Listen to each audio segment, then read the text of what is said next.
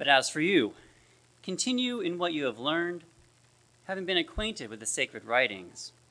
Preach the word. In the name of the Father, and of the Son, and of the Holy Spirit. Amen. You may be seated.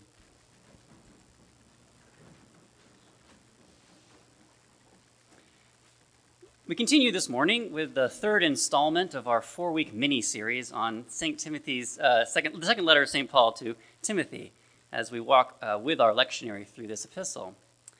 You might recall the basic shape of Paul's instructions to Timothy in this letter, a, a shape that I think we can all appropriate for ourselves. Receive, nurture, and develop, and then pass along. We receive the good news about Jesus Christ, that he is God that he has died and that he has been raised to, to new life, meaning we too do not have to remain dead in our sin or dead in our mortality, but we can have hope for eternal life. We receive this, this good news and then we, we nurture and develop it. It's like uh, the gospel, this good news is, uh, is, a, is a really densely and tightly packed little gift. And we have to unfold it, uh, tease it out, draw out the implications, seeing how this good news impacts all aspects of our lives, uh, how it impacts how we think about ourselves, how we think about our neighbors, our work, our education, our country, our money, our world. This good news has far reaching implications into all the areas of our lives, and, and we need to develop and apply it, uh, apply this good news far and wide.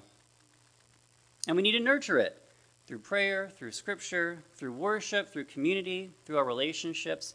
We nurture this good news in our lives so that we can develop it and apply it as well. And then we pass it along. This good news is good news for us and for our benefit, but it's good news for all people. And we have the, the privilege, the honor, and the duty to carry this good news of Christ's resurrection as we extend ourselves in love to a world longing for the deep peace of God. That's in our mission statement once more.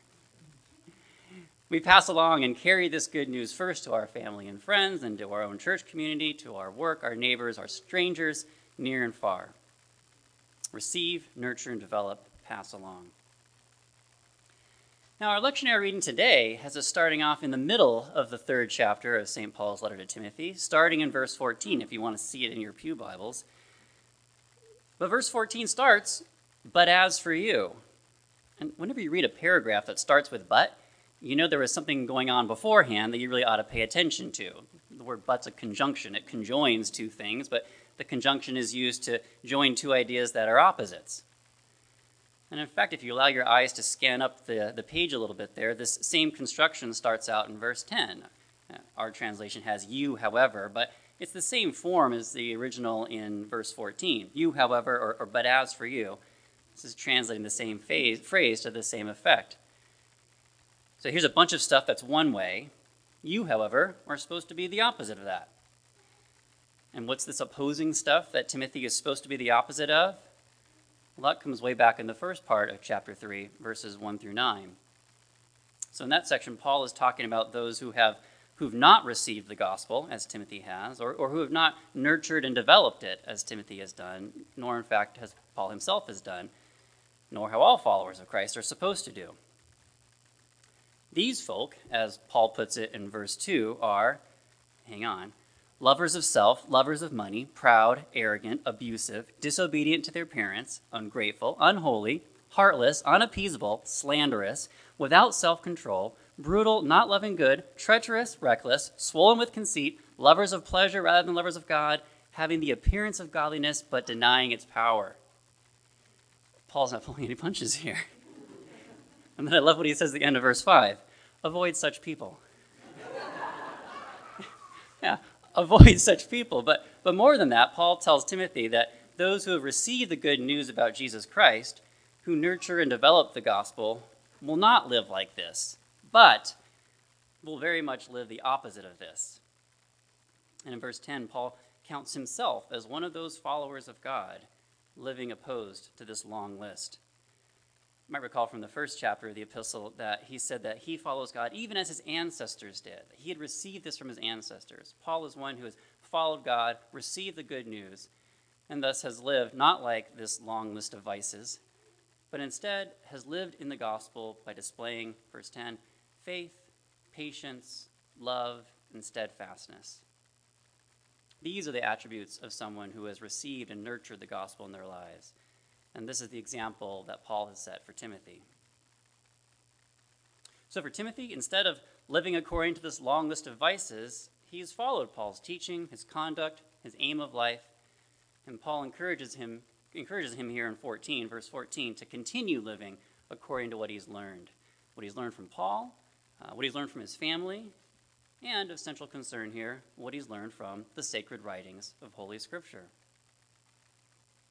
Now, if I might, I think we have to understand that what it is that Paul is talking about here when he reminds Timothy that he's become acquainted with the sacred writings, which has made him wise to this good news about Jesus Christ.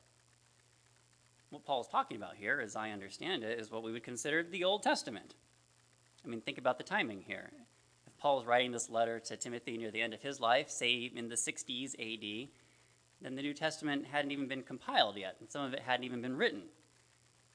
We can't know for certain which of Paul's letters Timothy had seen, although he's mentioned in many of them. But regardless, what he did have access to was the instruction in the Christian faith that he'd received from his mother, his grandmother, Paul himself, as well as what he's received in the Hebrew Scriptures, the Old Testament. And yet, for us, I take this term Scripture in verse 16 to be like a, a, category term. That is, all Scripture encompasses any writings that we take to fall into this category of Scripture. So, for Paul, for instance, uh, when he was first converted to, to follow Christ, when he first received the good news about Christ on that Damascus road, the only writings in the scripture category were the ones from the Hebrew scriptures. However, as Paul and the gospel writers, and Peter and James, and the author of the letter to the Hebrews, whoever that is, as they wrote their texts, and they too were inspired by God, breathed out by God, as Paul describes, they too fall into this category of scripture. And hence, for us, in addition to the Old Testament, we have the New Testament, and including this very letter that Paul wrote to Timothy, as within the category of Scripture, which is then useful for all the good things that Paul outlines. Now, I don't think it's possible for an Anglican preacher to talk about Scripture without referencing the following collect. So, sorry, I'm an Anglican preacher, and I can only do what's possible. But here's a familiar collect that in our prayer book comes in the second Sunday of Advent. Blessed Lord, who caused all holy scriptures to be written for our learning, grant us so to hear them, read, mark, learn, and inwardly digest them, that we may embrace and ever hold fast the blessed hope of everlasting life, which you have given us in our Savior Jesus Christ, who lives and reigns with you in the Holy Spirit, one God, forever and ever. Amen. I think we need to remember that this attention to the scriptures is a very Anglican emphasis here. We place an emphasis on both the word and the sacrament.